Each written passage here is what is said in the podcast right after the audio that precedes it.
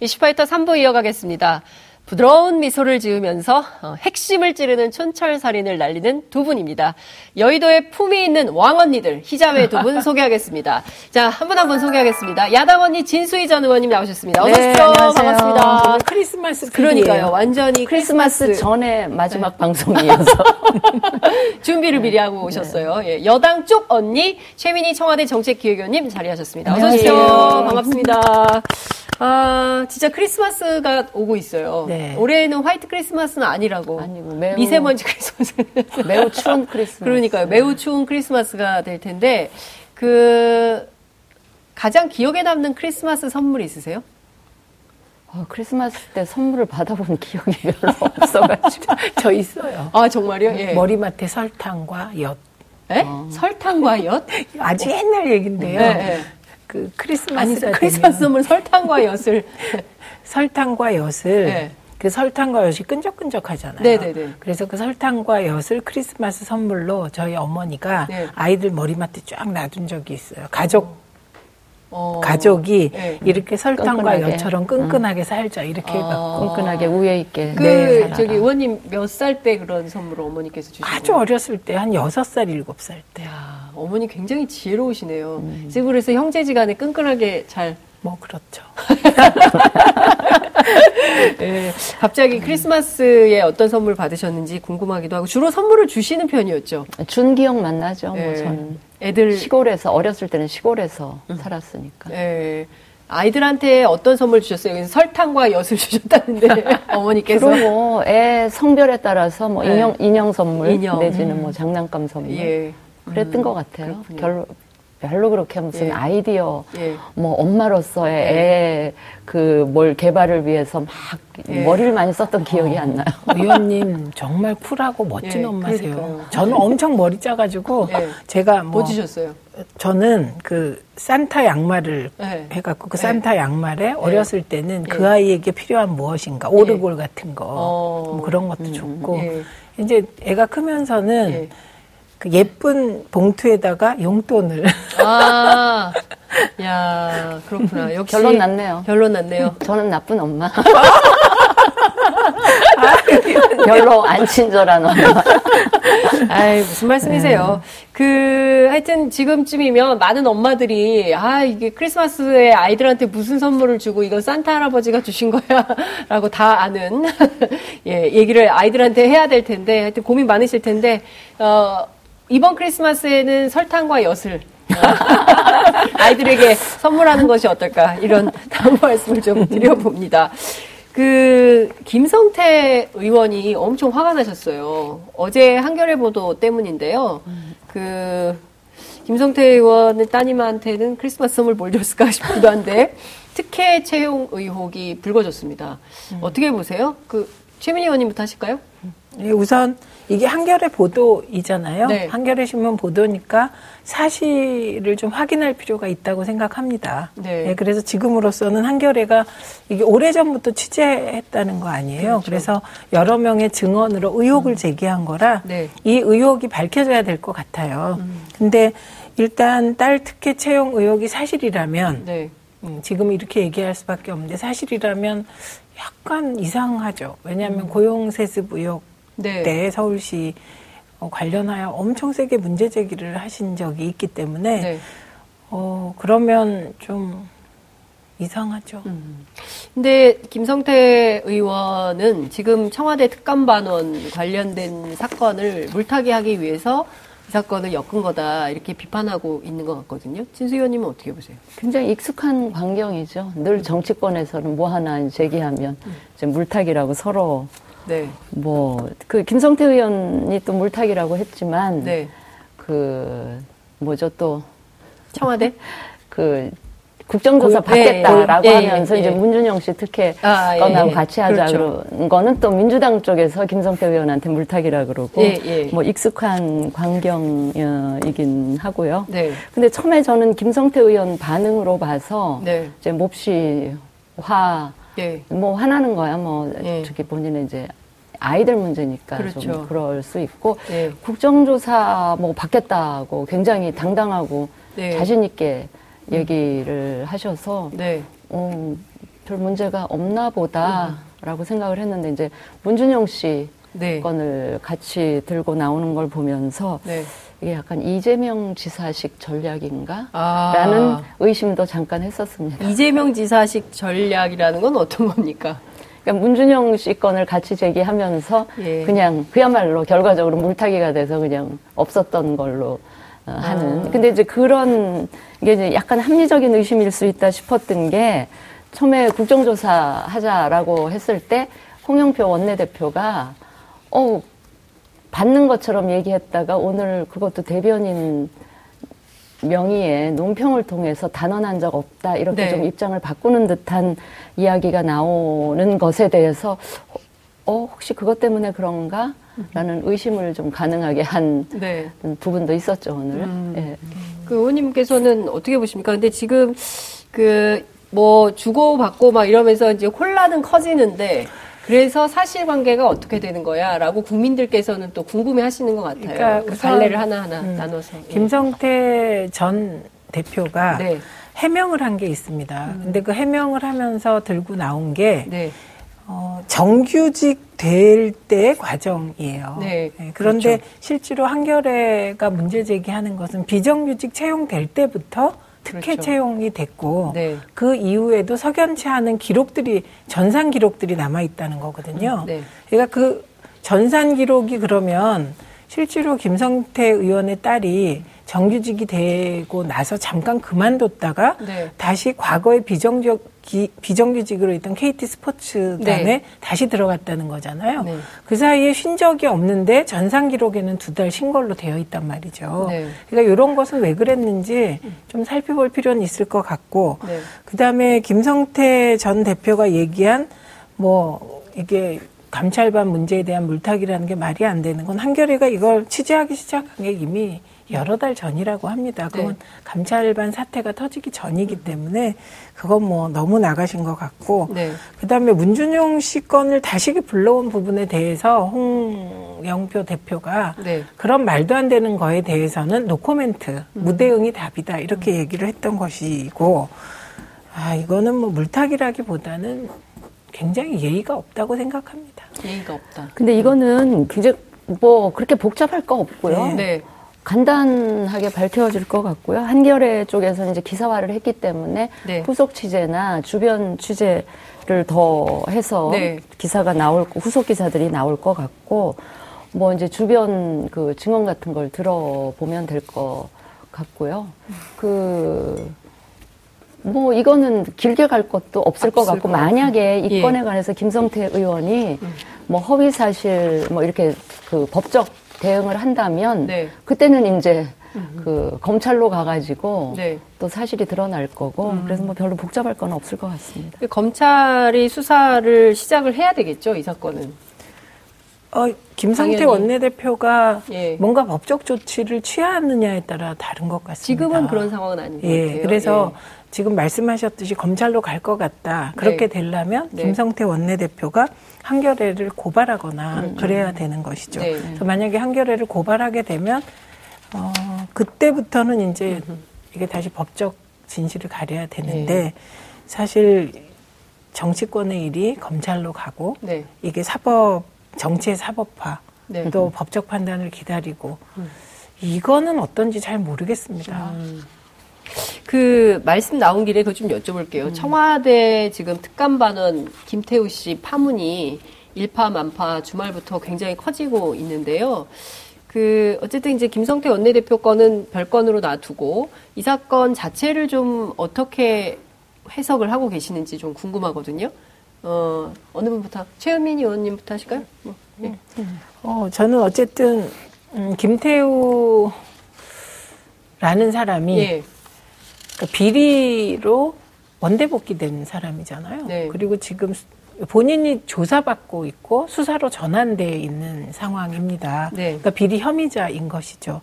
그러니까 비리 혐의자가 어, 저렇게 계속해서 음. 어, 자신이 고- 그 공직에 있으면서 자신이 수집한 정보들을 지금 특정 언론사 몇 개와 지금 네. 계속 주고받고 있고 있는 거 아닙니까? 네. 뭔가 소통하고 있고 그리고 뭐 야당은 당연히 이런 건이 터졌으니까 네. 정치 공세를 취하는 거죠. 예, 그러나 기본적으로 본질은 그 문재인 정부에서 어, 그런 과거식의 민간인 사찰이라든지 어, 무리한 감찰이 없었다는 것을 저는 거기에 더 무게를 싣고 있고요. 네. 그래서 어쨌든 지금 검찰이 수사에 들어갔으니까 네. 좀 상황을 지켜봐야 되는 것 같습니다. 민간인 사찰을 했다고 보십니까? 지금 청와대에서는 민간인 사찰을 아니라고 해명하고 밝히고 있거든요. 근데 이제 이 사안은요, 네. 이제 민주당이나 청와대에서는 네. 이제 강변을 하지만 이제 국민들이나 저가 보더라도 네. 박근혜 정부 때 그 정윤의 문건 사건 네. 때 청와대 가 취했던 조치 뭐 이런 거랑 굉장히 저는 닮아 있다 이런 말씀을 일단 드리고 국정농단 사건 문건 유출 파문하고 닮아 있다. 그렇죠? 정윤회 관련해서 박관천 예. 경- 그 경정인가요? 네. 예, 했었던 사건 그다음에 그때 청와대 박근혜 청와대가 박근혜 대통령 입으로 찌라시 이야기 네, 운운하면서 직무 그 뭐죠 정보 유출 혐의 뭐 네, 그걸로 문서 유출. 문서 유출 예, 그걸로 국기 문란 이렇게 예, 규정을 이제 했었죠. 고발을 예. 한 거잖아요. 예. 그거랑 굉장히 닮아 있다 이런 생각을 하고요. 두 번째, 이 김태우 수사관 본인이 그, 뭐 골프를 쳤다거나 건설업자랑 유착 네. 관계가 의심된다거나 그런 비리 혐의를 받고 있는 그것과 별개로 네. 특감 반원으로서 그 특감 그 활동 규칙이나 이거에 어긋나는 거를 했느냐. 네.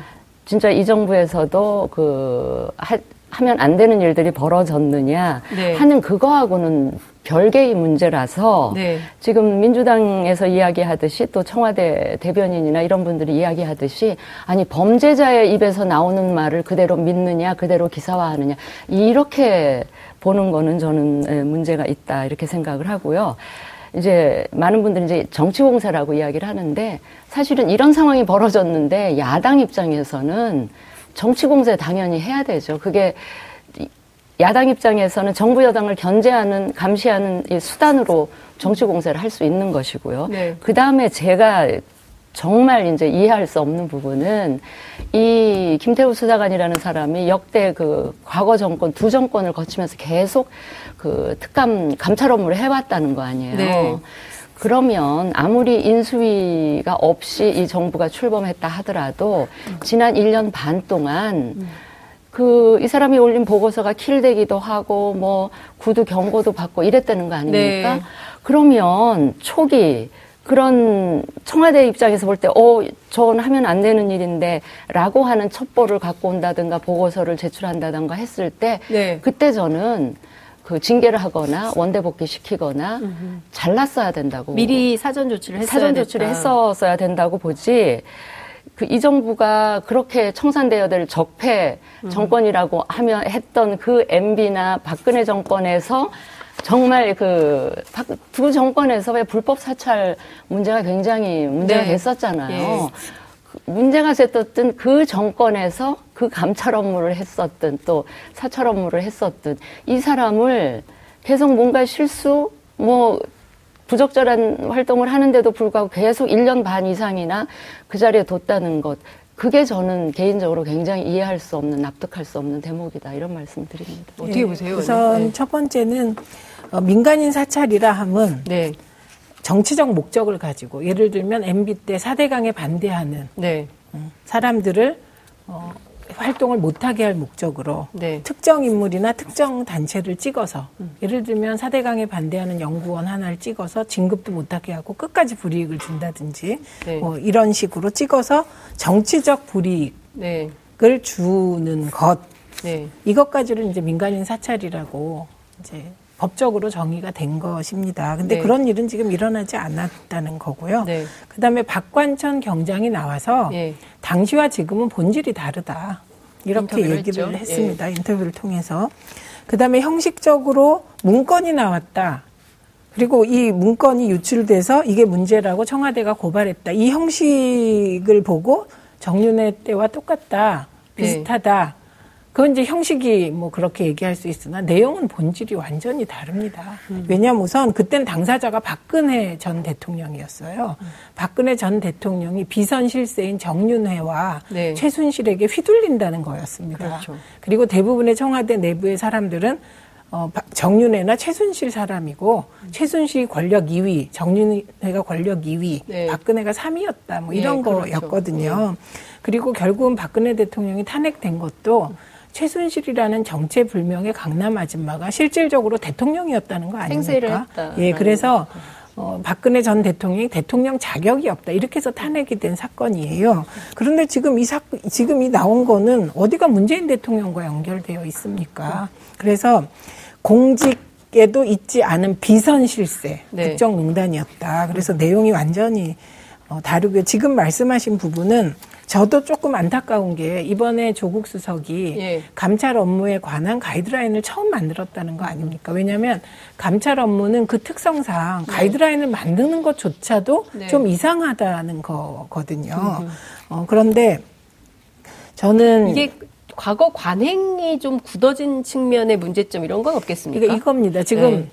그 고위 공직자 예, 그렇죠. 리고 대통령 주변 인물들을 누군가는 감찰을 해야 됩니다. 그렇죠. 예, 큰 문제가 터지지 않게 예, 하기 예. 위해서 그런데 그 단위가 없는 거죠. 그래서 고위공직자 비리 수사처를 해야 되는 거 그러니까? 일단 고, 공수처에 감찰 기능을 주는 것도 놀- 주는 것도 토론해 볼 여지가 있지만 예. 어쨌든 지금 그런 단위가 없다 보니 청와대에 감찰반이 존재해 왔던 것이죠. 음. 예, 그리고 어, 지금 문재인 정부는 아까 인수위가 없었다 이 점이 되게 아쉬운 점이고 또 하나는 감찰 기능을 두는 한 네. 과거 이명박 박근혜 정부 때 감찰하던 사람들을 쓸 수밖에 없는 겁니다. 감찰을 안 하던 사람을 쓸 수는 없는 것이잖아요. 그러다 보니 어, 그 감찰 반원 중에서도 나름대로 그 원칙에 충실한 사람들이 있었을 텐데 네. 그렇게 감찰 반원들을 좀 잘 분류해서 지금 김태우 같이 이런 사람은 좀 걸러내야 되는데 그러지 못한 부분이 네. 상황적 요인이 컸다고 보- 봅니다. 저는 인수위가 없었고 네. 어, 저도 국정기획 자문위원 해봤지만 네. 굉장히 정신없게 많은 거를 이제 가닥 잡고 저, 이렇게 했기, 했거든요. 네. 사람 하나 하나에 대해서까지 그럴 여력은 없었을 것 같습니다. 의원님 근데 반론하시겠습니까? 아까 이제 이해할 수 없는 부분 아까 제가 네, 말씀드렸잖아요. 또 다른 이해할 수 없는 대목이 뭐냐면 그 6급 수사관 김태우 수사관을 이제 개인 일탈로 규정을 하- 해놓고는 네.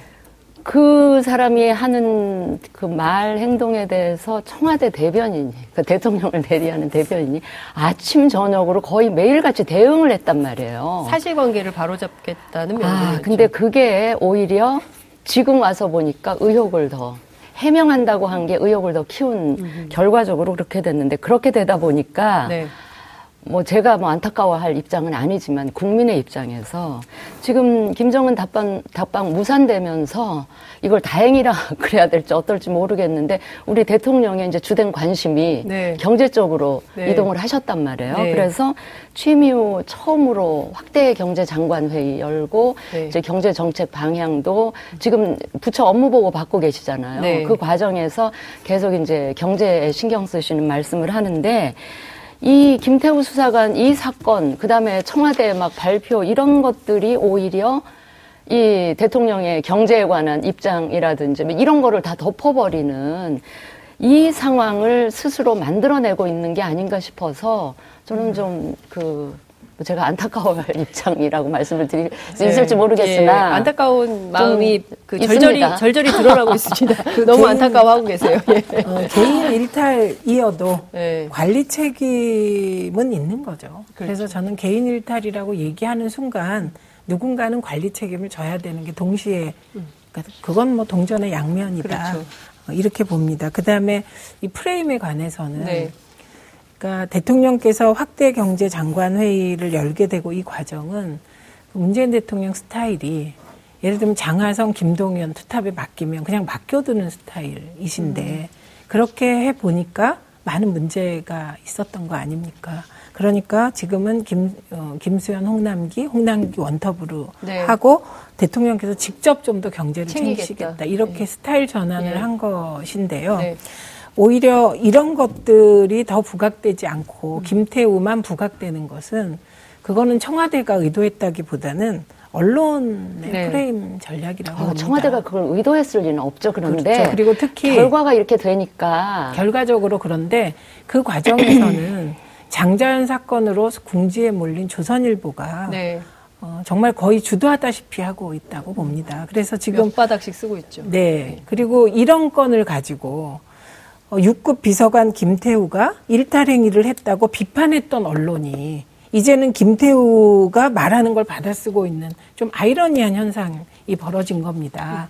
그래서 지금 조선일보는 장자연 사건으로 그 계열사 대표가 수사받고 네. 지금 장자연 사건이 없어져 버렸잖아요, 갑자기. 그래서 이 부분은 어, 문재인 대통령 지지율이 떨어지면서 그것을 틈타서 김태우를 빌미로 네. 어, 조선일보를 비롯한 수구 보수 언론 네. 그리고 기득권 세력 네. 어, 등등이 이제 흔들기 총 공세에 나선 측면이 있다고 봅니다. 네. 아니 근데 이제 아무것도 없이 흔들면 비판받아야 마땅하지만 네. 그, 비, 그 흔들 빌미를 가 이미 생겨버렸잖아요. 그리고 언론 입장, 저는 뭐 언론을 대변할 그 의도는 없습니다만 언론 입장에서는 애초에 김태우 수사관 사건이 벌어졌을 때는 그 어, 저기 뭐죠? 그 건설업자. 회의, 뭐 예, 그 건설업자, 뭐 수사 과정 세게- 들여다 보고 뭐 예. 약간 개입하려는 인상을 주고 좀 저기 업무 시간에 골프 치고 예. 그런 청와대 발표 그게 다인 줄 알았죠. 그때는 당연히 그 수사관을 비판할 수밖에 없죠. 언론이 가진 정보가 거기에 국한됐을 때는. 그러나 그 이후에 나타나는 이런저런 일들은 굉장히 이제 의혹들이 많이 생겨나고 김태우 수사관 말이 하나부터 열까지 다 그 거짓말은 아니지 않겠느냐. 뭔가 이 우리가 살펴볼 부분이 있다. 이렇게 되면서는 언론도 자연히 이제 포커스가 좀 움직여질 네. 수 있었고 그래서 여기까지 온 거지. 근데- 아무 근거 없이 뭐 흔들기만 한다면 국민들 여론도 거기에 동조하지 않겠죠. 예, 빌미가 있어서 흔든다. 네. 예, 지금 그거 맞는 말씀이고요. 네. 빌미는 됩니다. 근데 그 김태우의 공직기강 회의로 그때도 역시 문재인 청와대를 흔들기를 했던 언론이 보인 태도가 그 네. 후에 바뀐 건 딱 하나입니다. 김태우가 메일을 보내기 시작한 거예요.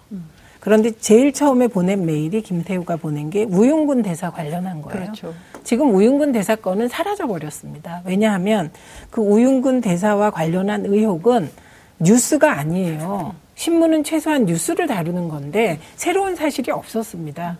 2015년에 한국일보가 다뤘던 거 그대로예요. 네. 그거에 딱 한 가지 새로운 사실이 있었다면 그 장모 씨가 다시 제보했다는 거. 네. 근데 그게 뭐가 뉴스거리가 됩니까? 그러니까 저는 우리나라 언론 굉장히 많죠. 재탕삼탕. 네, 그래서 우리나라 언론들이 지금 굉장히 오해하고 있는 게 있어요. 언론이 무조건 권력을 비판하는 거다 아닙니다. 사실을 기초로 해야 되거든요. 그래서 최소한 조선일보가 김태우의 메일을 받았으면 우윤근 대사 관련해서 모를 리가 없거든요. 2015년에 이게 문제가 됐다는 걸. 최소한의 사실 확인도 하지 않고 범죄 혐의자가 보낸 메일을 그게 사실이냐 경마식 보도를 하는 것은 저는 뭐 의도가 뻔하다고 생각합니다. 알겠습니다. 어쨌든 지금 이 사건으로 인해서 문재인 대통령 지지율이 떨어진 거다라는 여론조사 전문가들의 분석이 있는데요. 어떻게 보십니까? 뭐 데드크로스가 온다, 올 거다, 왔다, 뭐 이런 분석들이 있는데 진수희 의원님 그렇게 분석하십니까? 아니 오늘 갤럽 조사로 보면. 수치만 보면 그 이제 왔다 뭐 왔다. 이런 건데 예, 이게 이제 다음 주46 예. 다음 주 다다음 주 또 요게 어떻게 변할지는 또 오차범위라는 게 존재하는 네. 거니까요. 예.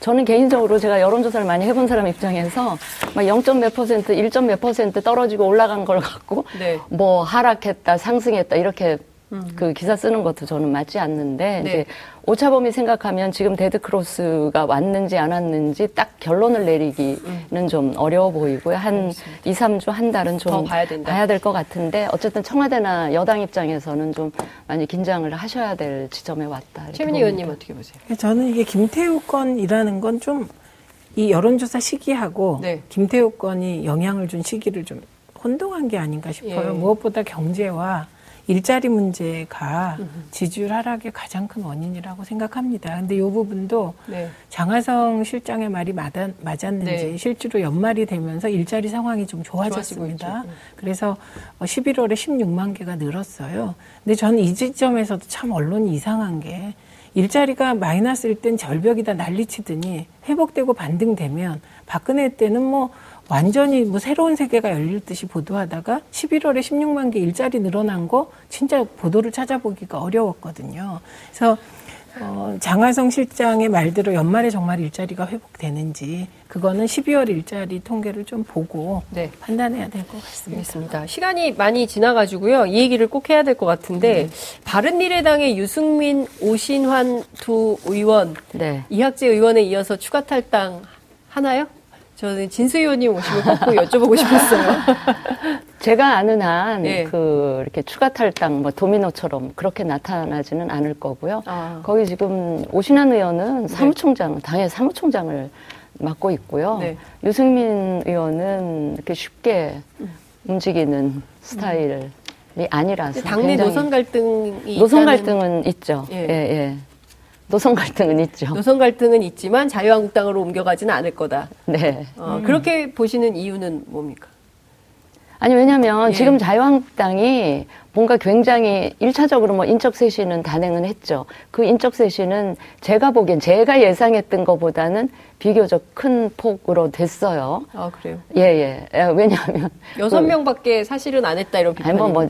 그래도 일단 드러나는 예. 규모 자체도 예. 의미가 있는 거니까요. 그것도 이제 김용태 사무총장이 이제 자신을 희생한 덕분으로 네. 일단 규모도 예상보다는 좀 커졌고 후폭풍도 좀 잠잠한 물론 이제 또 공천하고는 다른 스토리니까 그럴 수도 있는데 어 그런 상황이지만 다른 부분에서 그 쇄신 혁신의 의지가 확인됐다고 보기는 아직은 좀 음. 그 부족하기 때문에 조금 더 어, 봐야 되겠다 이런 생각을 하는 것 같고요. 네.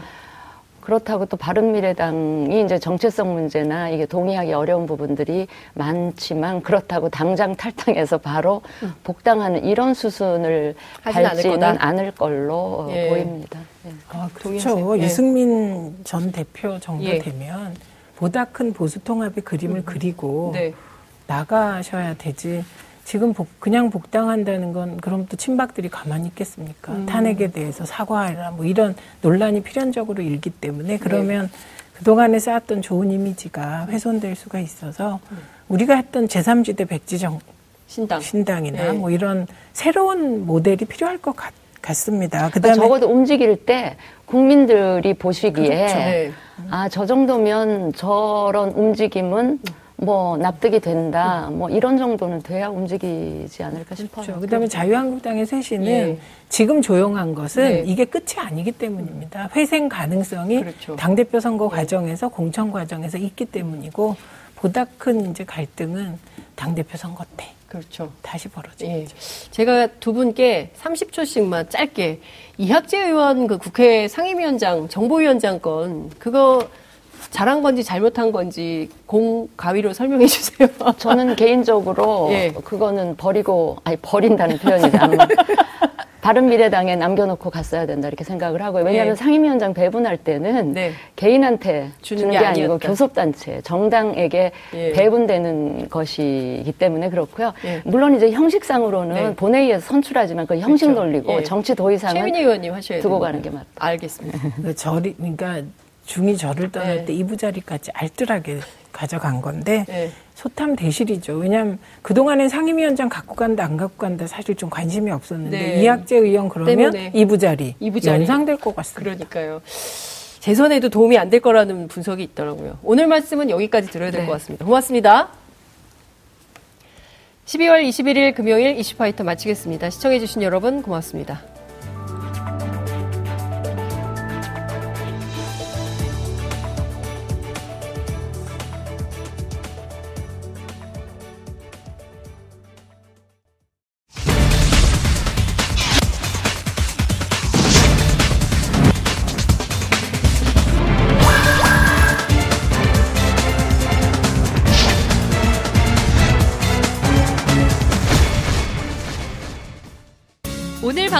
좋았나요?